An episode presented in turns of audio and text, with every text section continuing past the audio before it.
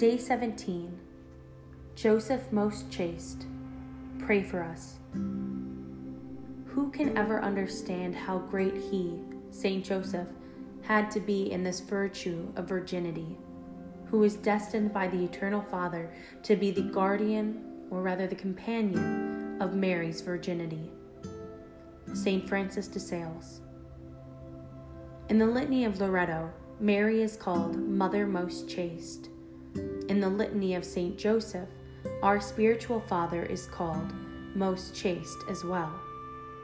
No other saints can be invoked as the most chaste, just, prudent, courageous, obedient, faithful, or any other virtue. Mary and Saint Joseph together share these superlative qualities, in part because their hearts as husband and wife are one. Where your treasure is, there will your heart also be. Luke 12:34.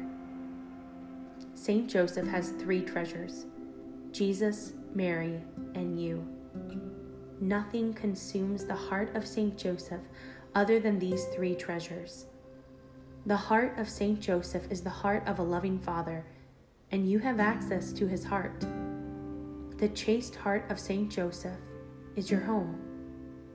In Catholicism, when we speak of devotion to the hearts of Jesus and Mary, we are essentially referring to devotion to the personhood of Jesus and Mary. We love the sacred and immaculate hearts, and often depict them in art, because we love the persons of Jesus and Mary. While devotion to the hearts of Jesus and Mary is well established in the Church, each have liturgical feast days devotion to the heart of St. Joseph has not fully developed in the Church. Perhaps there will one day be a liturgical feast honoring St. Joseph's heart, but only God knows the future. Whether it happens or not, all children desire a father whose heart, person, is strong, protective, and gentle. St. Joseph has such a heart.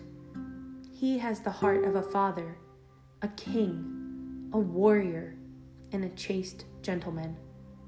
His chaste heart beats with love for you. Saint Joseph will help you have a chaste heart. Lust is the predominant vice at work in the hearts of men today. The world is filled with immoral and lust filled actions. These actions greatly offend God, ruin families, and cry out to heaven for justice. Did not Our Lady warn Saint Jacinta of Fatima that many souls go to hell because of sins of the flesh? In the battle for purity, everyone needs to go to Saint Joseph. If a man or a woman struggles with lust, they must go to Saint Joseph. If temptations against purity batter your mind, heart, and soul, run to your spiritual father. Cling to Saint Joseph. Your spiritual father is capable of increasing the virtue of chastity in your heart and leading you to true, virtuous love of God and neighbor. You will be victorious against lust and triumphant over sin if you take refuge beneath the fatherly cloak of Saint Joseph. Prayer is difficult when you are assailed with temptations against purity, but Saint Joseph will fight for you if only you invoke his holy name. Men in particular need to imitate the chaste heart of Saint Joseph. The world needs men who love their wives as Saint Joseph loved Mary.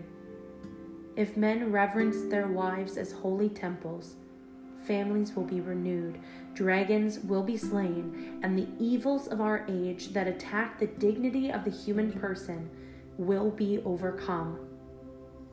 The imitation of Saint Joseph will spread a revolution of holiness over the earth.